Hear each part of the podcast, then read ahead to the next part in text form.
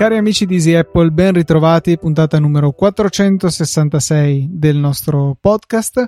Finita la settimana del WWDC, finita l'euforia, ci sono i soliti qua dietro i microfoni, Luca Zorzi e Federico Travaini. Fede, hai installato beta, ti devo subito chiedere questa cosa. So che hai dichiarato di voler aspettare la beta pubblica, ma sai, magari la scimmia ha preso il sopravvento. No, anche perché non ho voglia di mettermi a fare tutto il lavoro dei certificati developer, mica quanto, questo e quant'altro. Cioè, Aspetto... non hai voglia di chiedermi che ti mandi il certificato perché essendo sviluppatore te lo potrei mandare in un clic. No, non lo voglio, ma non sono una persona che truffa così il mio amico. No, stavo dicendo Bill, non so perché mm. Bill. Vabbè. Eh, il mio amico Tim. Sì, sì. No, perché sono amico anche di Bill. Ah, eh, eh sì. Capisco. Ogni tanto andiamo insieme da a mangiare parte. una pizza. La pizza, lui piace la pizza.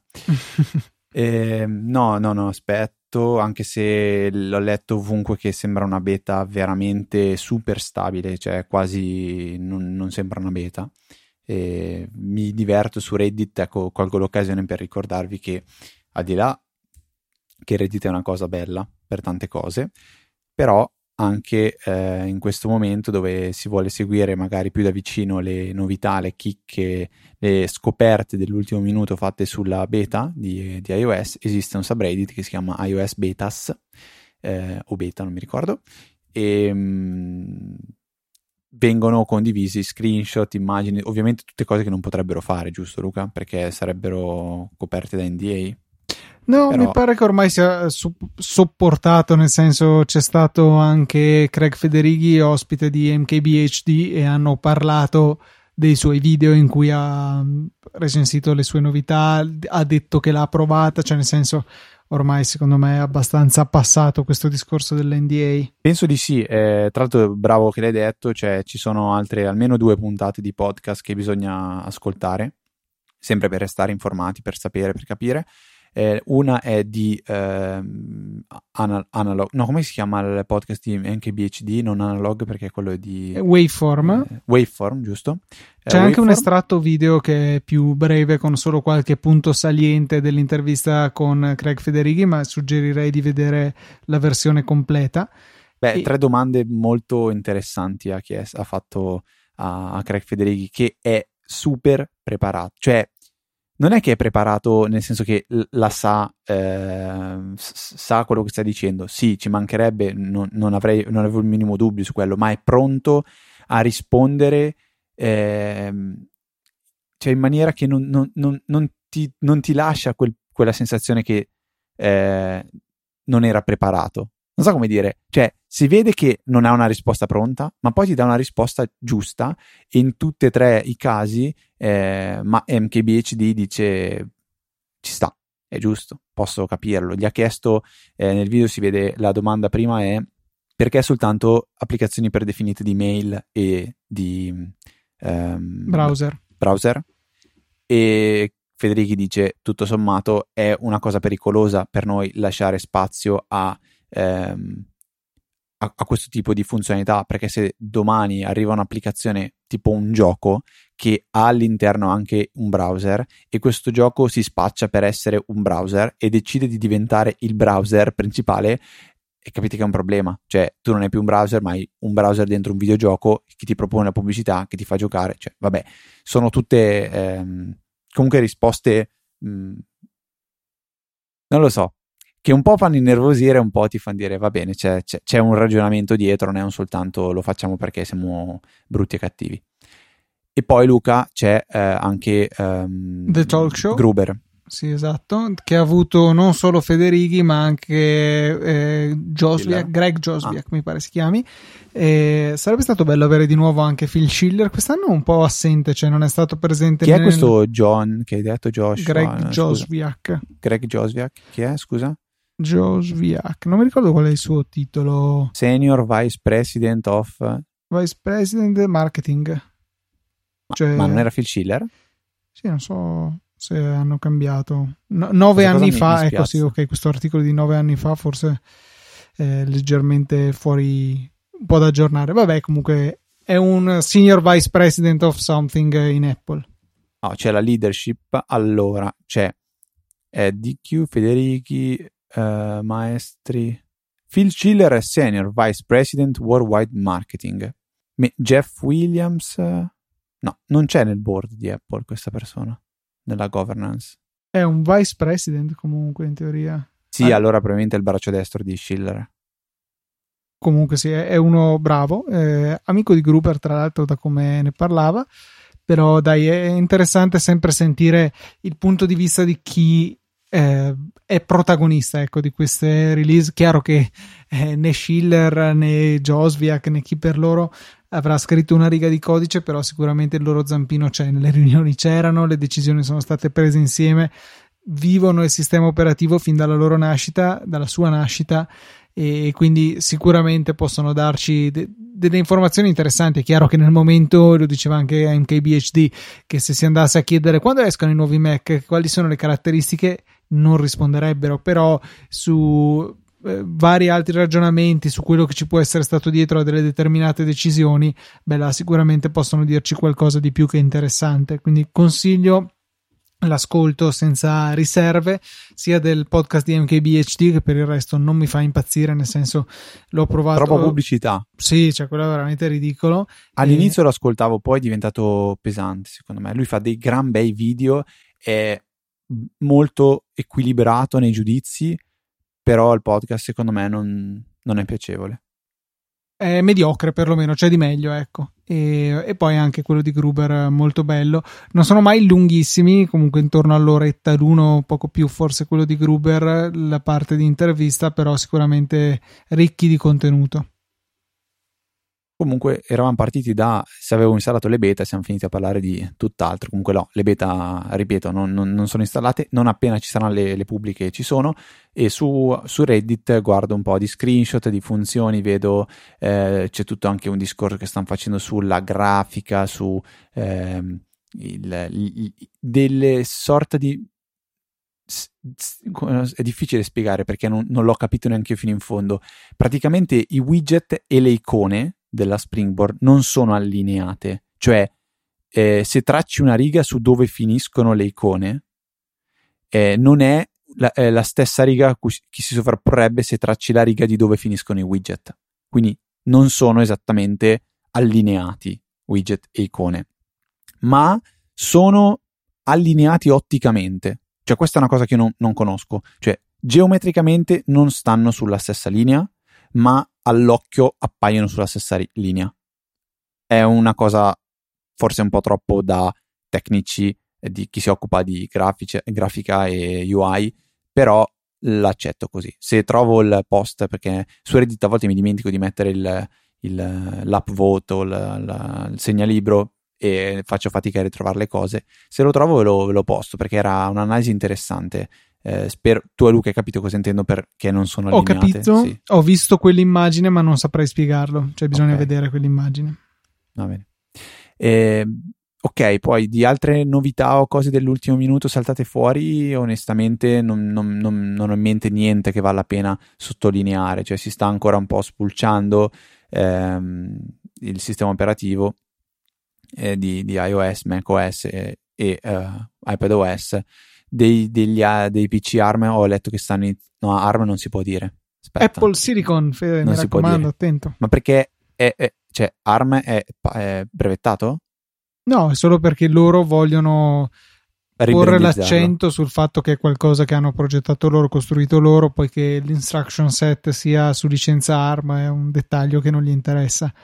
È come okay. no, dicevano l'Apple A13 Fusion e non la, l'Apple ARM A13 Fusion, cioè ARM non compariva mai come, eh, come dettaglio, come nome. Ok, va bene, bene. No, però capito, cioè, eh, ho letto una battuta di qualcuno che eh, ha sottolineato che per errore Federighi durante il podcast di, um, di no, durante il keynote proprio l'ha chiamato, ha chiamato Jiggle Mode la modalità in cui le icone traballano e ha diciamo così, rivelato che un qualcosa a cui non era mai stato dato un nome ufficiale è in realtà internamente chiamato Jiggle Mode. No, ma dicevo che per sbaglio ha detto ARM durante ah, sì? il podcast, ah, okay. secondo me. Infatti, tipo, c'è qualcuno che l'ha punzecchiato dicendo si è distratto e ha detto ARM e tra l'altro l'ha detto di fronte al vice president del marketing, quindi cioè, l'avrà fatto incazzare parecchio. Eh, perché come se io dico non il computer dell'Apple, ma dico il PC della Apple. Cioè, la, alla fine PC vuol dire personal computer, quindi ci sta, però è una cosa di marketing non, non si dice, non, non, dicono. C'era una domanda invece di un certo Federico che no. ci è arrivata? No, Federico no. Federica eh, Rampina, se non sbaglio si chiama di cognome, eh, che pone questo quesito. Ma ora che i nuovi Mac avranno dei processori diversi, non più Intel, quindi basati su un'architettura diversa, ci saranno problemi di compatibilità con le schede video Nvidia eh, o AMD? Cioè Apple dovrà sviluppare o installare delle schede video eh, su architettura ARM o non c'entra niente il discorso ARM Intel eh, con le schede video? Diciamo che lato hardware le due cose non sono legate. Nel momento in cui la tua piattaforma ARM dispone di ehm, connessioni PCI Express che possano comunicare con eh, schede video di qualsiasi produttore, Lato hardware non c'è problema, lato software potrebbe esserci nel senso che è necessario che per il tuo sistema operativo ARM vengano comunque sviluppati dei driver appositi. Non possiamo certo pensare di prendere i driver eh, Nvidia per eh, eh Intel che poi ormai su macOS nelle ultime versioni sono stati estirpati praticamente e, e pensare di utilizzarli su ARM.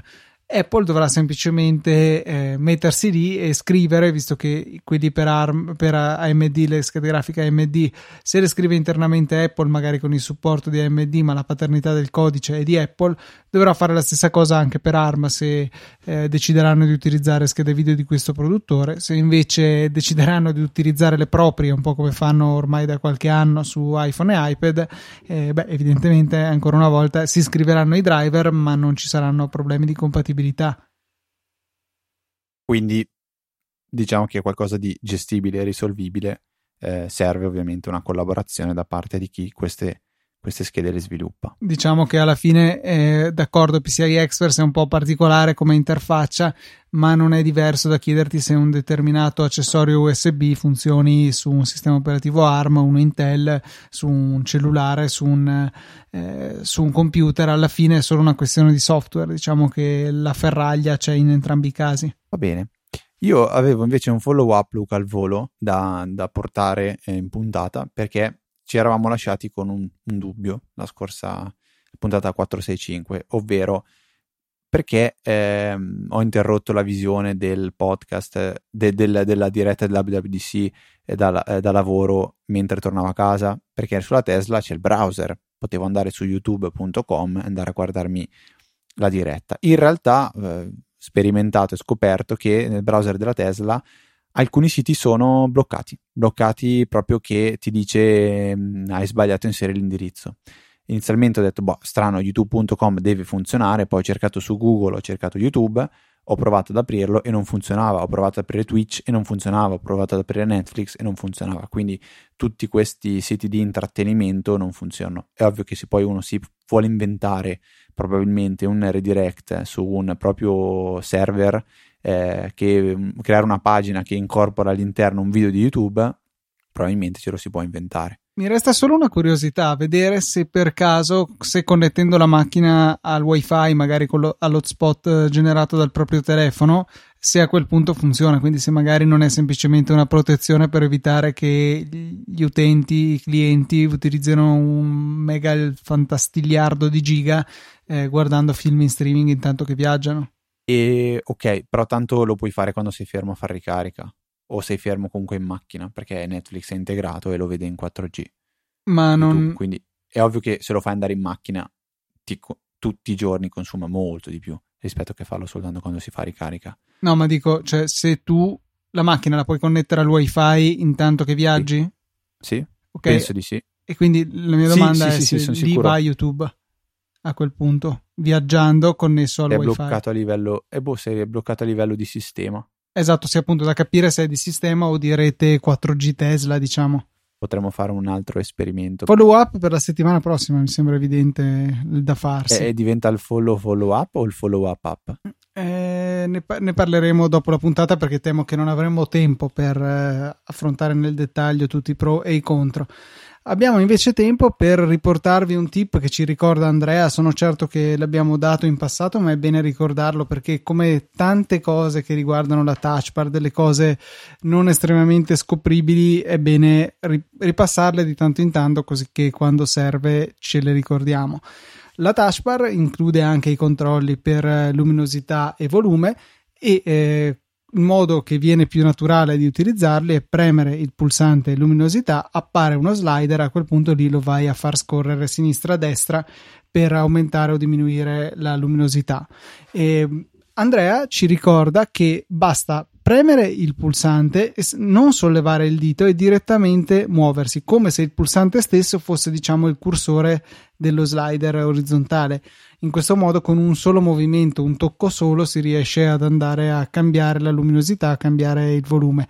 È molto comodo, è un po' controintuitivo, sicuramente non scopribile se non te lo dice qualcuno o se non lo fai per sbaglio, però è molto comodo da utilizzare.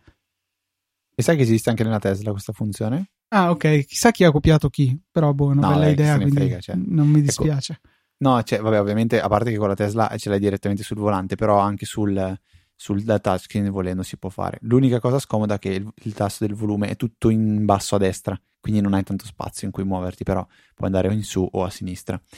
E non so se tu hai un parere eh, sull'altra lamentela o ma neanche lamentela, non so come dire, eh, stupidità, però se dico stupidità sto già schierandomi, eh, di, di, chi dice che adesso iOS è ufficialmente diventato Android. Ma eh, cioè, secondo me è, è, normale, soprattutto giunti a un livello di maturazione tale di queste piattaforme. Cioè, alla fine, primo iPhone 2007, primo Android l'anno dopo, ci sta che non ci siano più così tante cose fanta paranormali ecco, da, da inventarsi. Eh, c'è chi è arrivato prima, c'è chi arriva dopo a determinate funzioni. Eh, non penso che sia utile eh, dire c'ero prima io, sei arrivato dopo, mi hai copiato. Ad un certo punto, secondo me, sono tutte funzioni che sono tra virgolette necessarie per un sistema operativo mobile che possa dirsi completo e quindi lascia un po' il tempo che trova. Forse anche noi stessi in passato eravamo più attenti a questi fattori, ma da un lato voglio difendermi dicendo erano altri tempi, dall'altro posso dire forse eravamo immaturi a, a osservare le cose in questi termini, però sicuramente eh, adesso non mi sentirei di andare ad analizzare chi l'ha fatto prima, perché dopo, chi è che ha copiato chi, cioè chi se ne frega, entrambi eh, gli utenti hanno il vantaggio di poter sfruttare un'innovazione, una modifica, una funzione che è arrivata dopo, cioè o meglio che è arrivata, che poi sia arrivata prima o dopo su una piattaforma o l'altra, onestamente non fa più di tanta differenza. Cioè io rispondo sempre così, eh, e quindi? Cioè, ok, Android ha copiato, è stato copiato, Apple ha copiato i widget Android e, e quindi? Cioè, cosa succede? No, cioè diciamo qual è che la conseguenza? oltretutto poi, ripeto, rimangono comunque dei sistemi diversi per mille altre ragioni strutturali e, e di opinione, di scelta. Quindi non è che si siano appiattiti, forse si sono appiattiti nel confronto di alcune funzioni base, ma poi rimane il, eh, il perenne pregio difetto di ciascuna eh, i punti di forza e di debolezza di ciascuna piattaforma rimangono eh, con iOS hai un occhio di riguardo alla sicurezza e agli aggiornamenti futuri con Android magari hai più libertà, puoi sventrare, rifare, rivedere il sistema operativo, o meglio la sua interfaccia in maniera molto più profonda di quanto tu possa fare con iOS e viceversa, però eh, sei in balia di mille persone per quanto riguarda gli aggiornamenti che raramente sono tempestivi e veramente per nessun telefono, a meno di non mettersi con ROM personalizzate, eh, mai il supporto è lungo, cioè quando arrivi a un paio d'anni c'è da fare i salti di gioia, mentre invece se guardiamo in casa Apple, iPhone 6S 2015 siamo al 2020 e ancora supportato.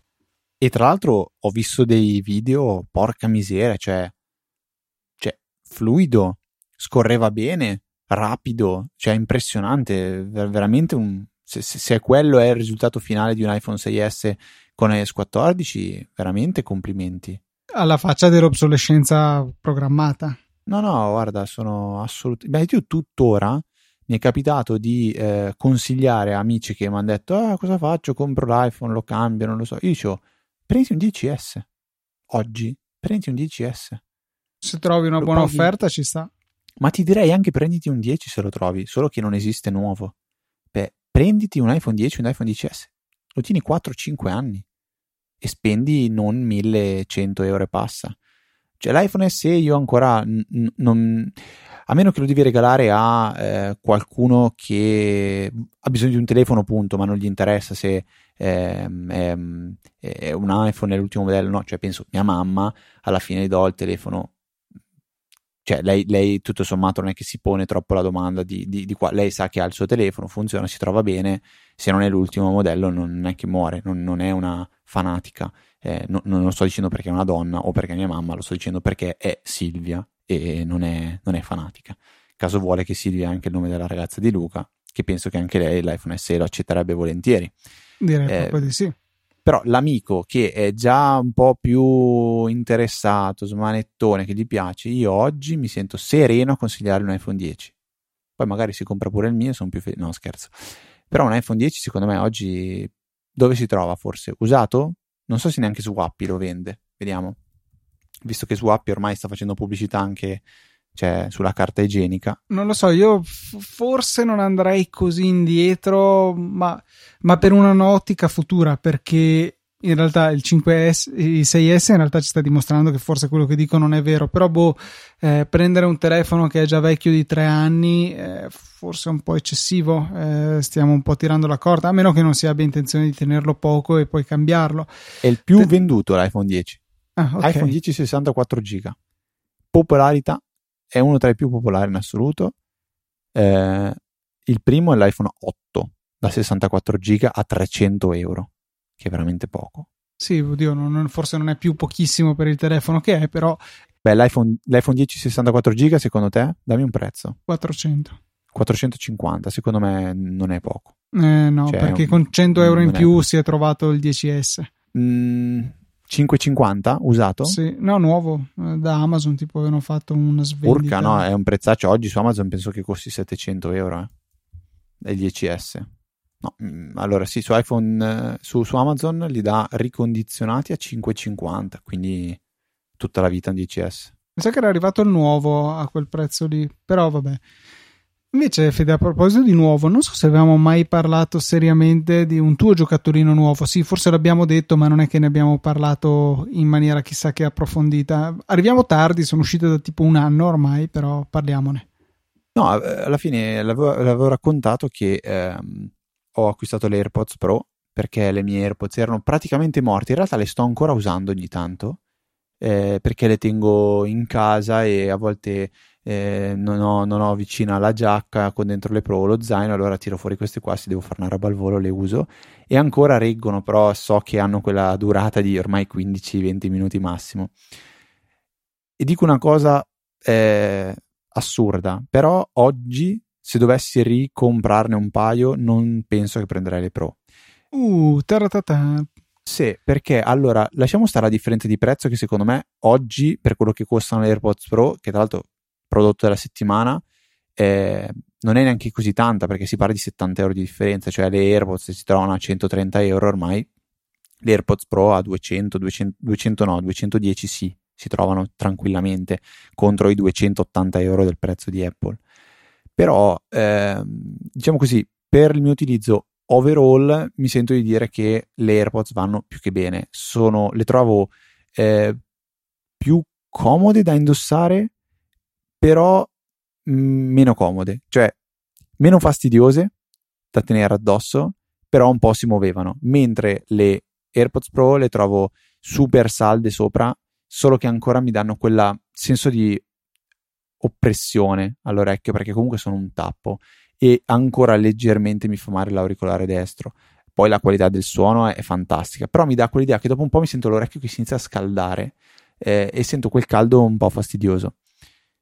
E quindi questo dico, cioè cavolo, tornando indietro, n- non per un discorso di non vale i 70 euro in più, 80 euro in più, ma eh, cioè come comodità io ho trovato, ho, ho preferito le, le, le, quelle normali. Poi probabilmente è un discorso di, di, gusti personali. Esatto, cioè tutto dipende dalla forma del proprio orecchio, più forse ancora che il gusto personale, è proprio una questione anatomica prima che di gusto, poi subentrerà anche il gusto.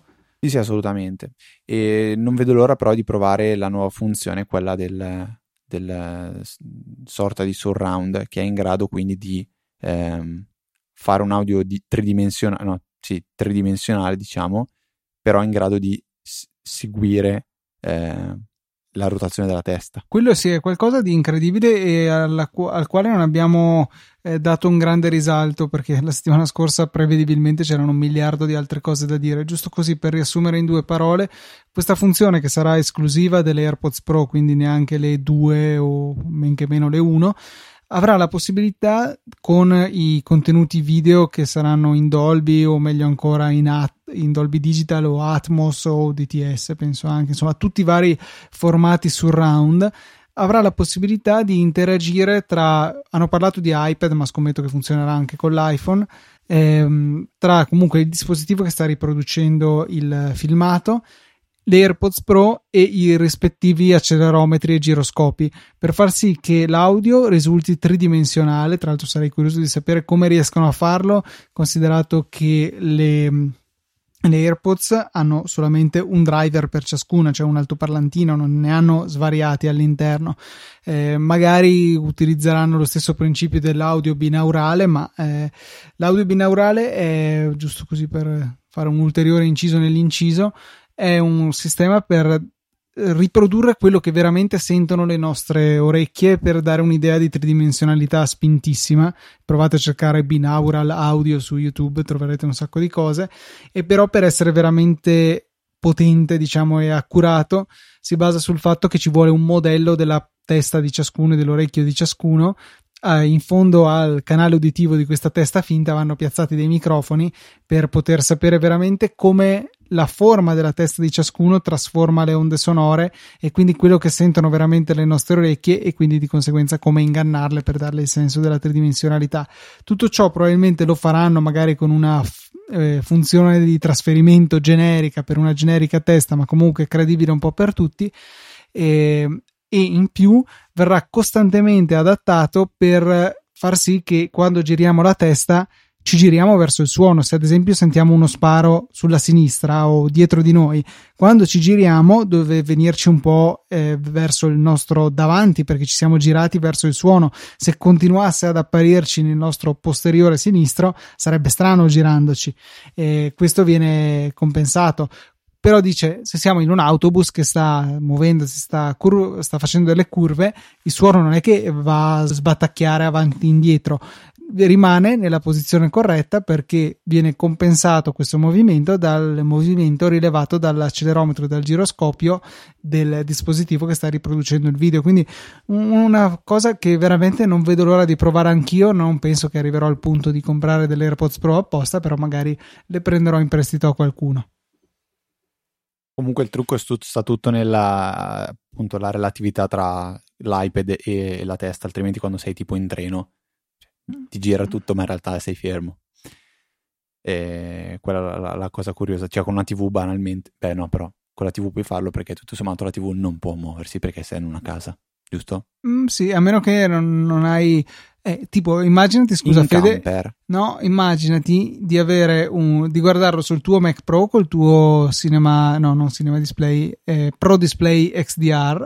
Solo che essendo tu povero, non hai acquistato né lo stand da 1000 euro, né, esatto, né un, un, attacco Vesa. Quindi hai due bambini che stanno reggendo la televisione, solo che poverini sono deboli. Dopo qualche ora che ti reggono il tuo schermo da 5-6 mila euro, sono stanchi e un po' lo muovono. E quindi in quel caso l'illusione andrebbe un po' a farsi friggere. Sarai un ottimo genitore, Luca. Va bene. Mi immagino già quando regalerai ai tuoi figli cose per te. Quello, quello è sempre stato uno dei miei sport preferiti. Eh, lo so, lo so. O, no, o, o, anche convincere gli altri che hanno bisogno di qualcosa che serve a me. Ricordo Questo memorabile è... la volta in cui mio fratello aveva proprio voglia di uno scanner quando mi, mi era partito il pallino per gli scanner da piccolo. E se l'hai comprato da solo? No, però l'abbiamo comprato insieme e mi è stato ah. molto utile. Gli hai fatto capire che però serviva per la sua vita, per sì, essere sì, una sì, persona migliore. Vabbè. Tra le news, eh, eh, piccoli cambiamenti, aggiornamenti, sembra che qualcosa si è mosso eh, anche lato eh, pizzo, pizzo inteso quello che Apple chiede agli sviluppatori in cambio po- per poter vendere la propria applicazione sulla piattaforma App Store. Che tra l'altro è tanti keynote che non fanno più vedere abbiamo pagato 2 miliardi di dollari ai nostri sviluppatori. Prima lo facevano sempre, ti ricordi? Sì, si vede che ha un po' stufato come numero e, e, non fa più di tanto effetto. Ecco, magari dopo che ti senti dire per svariati anni un miliardo oggi, due miliardi domani, a un certo punto, quando i miliardi diventano 5, 10, 15, eh. non fa più di tanta differenza. Eh sì, eh, se guadagni un milione al mese a un certo punto te ne freghi di quello che guadagni, giustamente. Sì, sì oltre un certo limite. Eh, diciamo che non è che vada proprio al singolo sviluppatore, però va bene. No, però dai, ci siamo capiti. Comunque, quali sono le policy oggi? Che si paga il 30% dei ricavi, giusto? Sì, tranne per gli abbonamenti ricorrenti, le subscription. Ha superato il dodicesimo mese, quindi dall'anno in poi si scende al 15%, però non tutti gli animali sono uguali agli altri, semicitazione, perché eh, gli animali sviluppatori di applicazioni di alto profilo di streaming video hanno ricevuto un'esenzione da parte di Apple, nel senso che previo ovviamente accordo con, eh, con Apple, hanno la possibilità di vendere direttamente, tra virgolette, acquisti in app. Quindi immaginiamoci un servizio, un Infinity, per mi viene in mente questo, che vende anche film alla carta e non solamente in abbonamento avrà la possibilità, previo accordo con Apple, che poi comporta delle altre cose di cui parliamo dopo, avrà la possibilità di autom- autonomamente far pagare agli utenti, ai propri utenti, tramite la loro carta di credito, eh, gli eventuali acquisti che dovessero fare all'interno dell'applicazione. Per un qualsiasi altro sviluppatore questo è vietato, bisogna passare per la piattaforma degli acquisti in app di Apple. Per alcuni di questi sviluppatori, in primis abbiamo eh, Amazon Prime Video, poi mi pare ci sia anche Canal Plus in, in Francia e forse qualche altro. Eh, questo obbligo viene meno perché l'accordo prevede che sì, Apple ti lasci fare questo, però tu in compenso devi essere un bravo cittadino della piattaforma. Devi supportare AirPlay 2, devi supportare la ricerca universale, devi essere nell'applicazione TV, devi supportare Siri, il single sign-on, mille altre cose per essere diciamo, per realizzare quella che è dal punto di vista di Apple l'esperienza di fruizione di contenuti che maggiormente avvantaggia l'utente, cioè facile, semplice, veloce, in quattro clic arrivi al contenuto che desideri e cominci la riproduzione.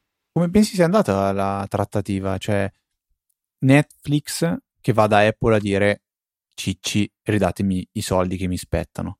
Chi è che secondo te dei due ha in mano eh, il coltello dalla parte del manico? Forse, forse Netflix, perché eh, Netflix potrà sempre dire ai suoi utenti: Guardate, io ho fatto l'app, eh, ho realizzato tutto. Apple non vuole che siamo sullo store. Quindi, se sui dispositivi Apple Netflix non c'è, è colpa di Apple. Che, che in effetti può anche essere vero. Poi Apple dirà: Sì, ok, ma le regole sono queste e tu non rispetti le regole. Eh, ma, eh, ma. E, cioè, però tu puoi andare su Safari e vederti Netflix da lì. Sì, vero. Eh... Se non c'è l'applicazione, quindi per Apple sarebbe stato un... Cioè, però la... tipo sull'Apple TV questo non è vero. È vero che è un... Ok, però un Apple TV senza, eh, senza Netflix vuol dire che compro il Fire Stick. Sì, sì, esatto, cioè Apple alla fine è quella che è un po' a rischio da questo tipo di trattative, quindi i grossi grossi alla fine hanno perlomeno la possibilità di negoziare allo stesso tavolo di Apple, mentre invece se noi volessimo fare, ipotizzo, Easy Apple con uh, acquisto di episodi alla carta, di certo dovremmo pagare il 30% di Apple, cioè chi siamo noi per riuscire anche solo a farci sentire a fare un accordo del genere. E poi magari hanno cambiato l'accordo, noi non lo sappiamo, invece di 100 dollari all'anno per eh, il profilo sviluppatore gliene danno 100.000.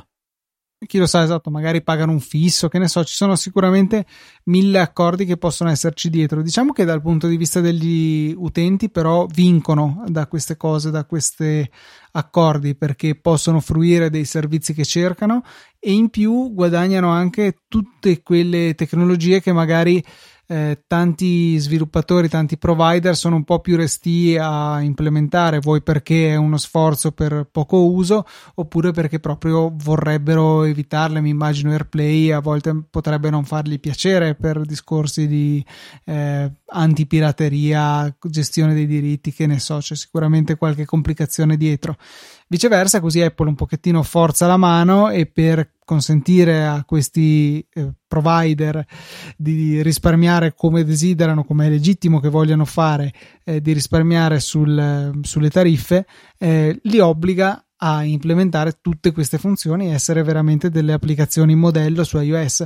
A me basterebbe una cosa che obbligassero YouTube a avere un player decente sull'Apple TV perché è qualcosa veramente di infame. YouTube si sta, secondo me, sta andando veramente in una direzione per farsi odiare da tutti. Guarda, ti dico, sull'Apple TV c'è un, una convenzione che è che se tocchi il trackpad, diciamo, appare la barra che ti dice a che punto sei della riproduzione. Con un click eh, vai a mettere in pausa. Con YouTube non è così. Un qualsiasi click, oltre a far apparire la, o meglio, qualsiasi tap, che è peggio, eh, oltre a far apparire la barra di scorrimento, mette anche in pausa. E quindi, se vuoi fare altro, eh, pensa a questa. Spesso, e si vede un po' su tutte le piattaforme, sotto la barra, oltre al play pausa, c'è magari per selezionare la qualità, altri video correlati, cose del genere. Quindi sull'Apple TV, se vuoi arrivare a quei video lì, devi toccare per far apparire la barra, ti si ferma il video, poi scorri verso il basso e quindi non hai ripremuto play, non hai fatto niente, ti sei solo spostato. A quel punto lì prega di avere fatto lo swipe bello verticale, quindi non hai spostato avanti e indietro la posizione di riproduzione, ma poi vai a evidenziare i pulsanti, i controlli che ci sono sotto e il video riparte, cioè è proprio una meccanica malata. Ti dico la mia, e non è il premium, se avessi il premium non lo farebbe, secondo Ho me. avuto anche premium, eh, perché avevo fatto una prova con Together Price e faceva la stessa cosa. Perché, cioè, su iPhone ogni volta che la chiudi, la riapri, ti chiede perché start your one month trial ah, eh, facciamo che te morte. Cioè, no, basta. Quante volte me lo chiede? Dieci volte al giorno se chiudo e riapro dieci volte l'applicazione. È una roba devastante. Poi adesso hanno iniziato a mettere delle pubblicità all'inizio dei video eh, tutte bianche, quasi che non riesce a saltare, cioè, boh, eh, vabbè. E, però concludendo questo sfogo nei confronti dei, eh, di chi offre servizi video, per me gli animali più animali, che secondo me di, chiamarli animali è un gran complimento perché sono delle bestie, sono quelli di Sky. Cioè, Sky e Infinity sono una cosa imbarazzante al di là del fatto che non puoi fare AirPlay con Sky e secondo me questo è una cosa che Apple dovrebbe vabbè, vabbè loro libertà, apposta, purtroppo non possono fare niente. Però secondo me è assurdo è una cosa assurda.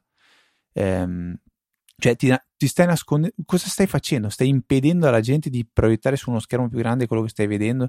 SkyGo che è già pieno di limitazioni? Cioè loro sono delle, dei, dei succhiasoldi e, e vabbè. Certo se tu vuoi il secondo decoder lo paghi sì, sì, sì, sì, va. Me sono dei succhiasoldi assurdi. Però, vabbè, Infinity, anche quell'applicazione, è imbarazzante. Imbarazzante. E non solo su iOS, eh, anche su Android. Su Android molto peggio, secondo me.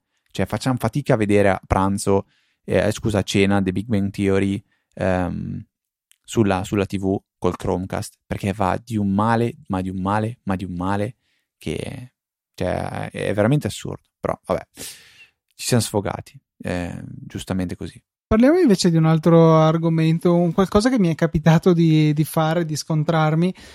È tutto il magico mondo degli acquisti in famiglia di iTunes, di App Store, perché eh, allora, situazione è questa. Avevo regalato anni fa Paprika a mia mamma, che è l'applicazione quella per, per, le ricette, ah. che, che, usa con soddisfazione. Infatti mi ha stupito. Tuttora? Sì, sì, la usa, la usa. Fantastico. Ha tipo più di penso 200 ricette ci avrà dentro ormai, quindi la, la usa seriamente.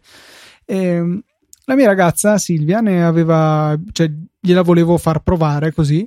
allora dico, beh, tanto sei nell'account famiglia, eh, scaricala, anche se ti dice che devi comprarla, scaricala perché l'abbiamo già comprata. Eh, se non che Paprika eh, è uscita una nuova major release, era di nuovo a pagamento. Vabbè, piacere, l'ho pagata 5 euro, l'ho ripagata altri 5,50 euro, va bene, è un'applicazione molto valida, nessun problema. E quindi l'ho pagata visto che lei è un account mh, mm, non figlio, ma ecco, adulto, un account adulto che però va sulla mia carta di credito. Ok, ho pagato l'applicazione, nessun problema. Allora dico a mia mamma, scaricati la versione nuova visto che a questo punto l'ho già comprata e almeno la puoi usare. Bene, scaricata, cavoli, non dice mai che è gratis. A un certo punto non, non riesco a capire perché. Beh, senti, scaricala lo stesso e l'ho ripagata di nuovo. Allora ho cercato di capire come potesse essere possibile. Sulla pagina dell'App Store di Paprika diceva chiaramente che supportava la condivisione in famiglia e da come l'avevo capita io, sia che tu come genitore, cioè come diciamo account principale, porti i tuoi acquisti alla famiglia, allo stesso modo eventuali acquisti eh, fatti dal, da qualsiasi altro account confluiscono nella famiglia fin tanto che si è nella famiglia. Poi, se un account di questi si stacca, ad esempio un figlio che si, si fa la sua famiglia, le applicazioni che aveva comprato lui, sia che le avesse comprate pre-famiglia con una sua eventuale carta o post-famiglia con la carta mia, in questo caso, eh, se le porta via e la famiglia perde la possibilità di utilizzarle, che ci sta. Eh, però adesso siamo tutti nella famiglia, perché l'ho ripagata?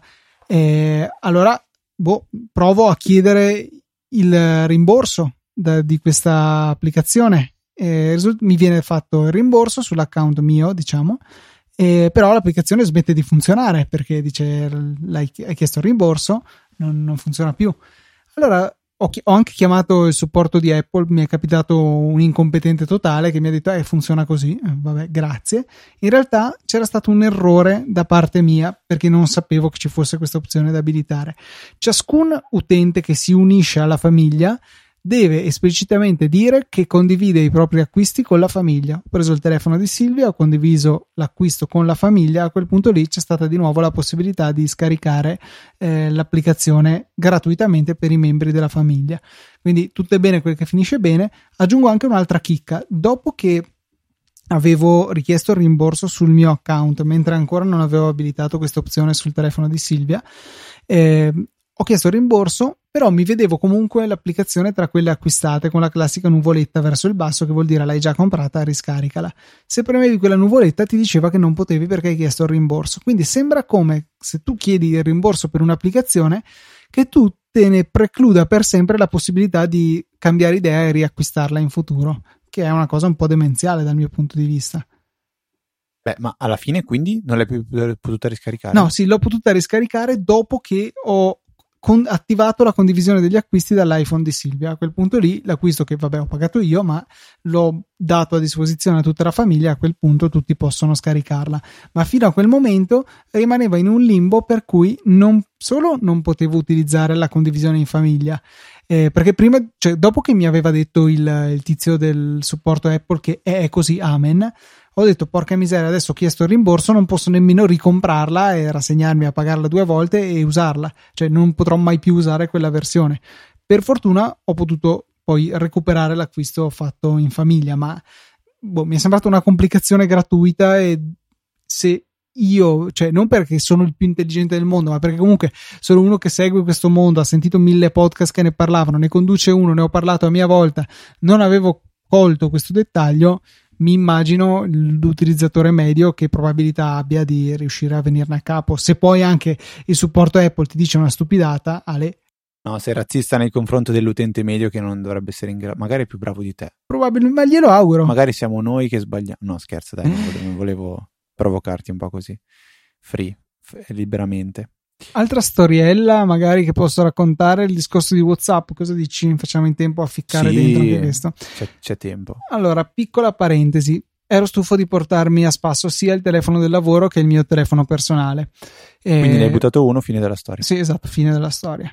Okay. E, no, il, la soluzione che ho adottato in precedenza avevo Fastweb sul mio numero personale, che devo dire sempre andato benissimo, niente rimodulazioni, nessun problema passato da rete team a rete wind in maniera indolore, anzi direi che eh, funzionava molto bene, al lavoro funzionava meglio perché la copertura di wind è migliore, però mancava una funzione, la eSIM, che dal 10S in poi è disponibile, cioè la possibilità di non avere la SIM fisica ma una dematerializzata e quindi lasciare libero lo slot della SIM fisica per poterne inserire un'altra e usarle entrambe, insomma un dual SIM alla Apple con una SIM fisica e una SIM virtuale. Solamente i telefoni venduti in Cina hanno la doppia SIM fisica, che sarebbe stato tutto molto più semplice.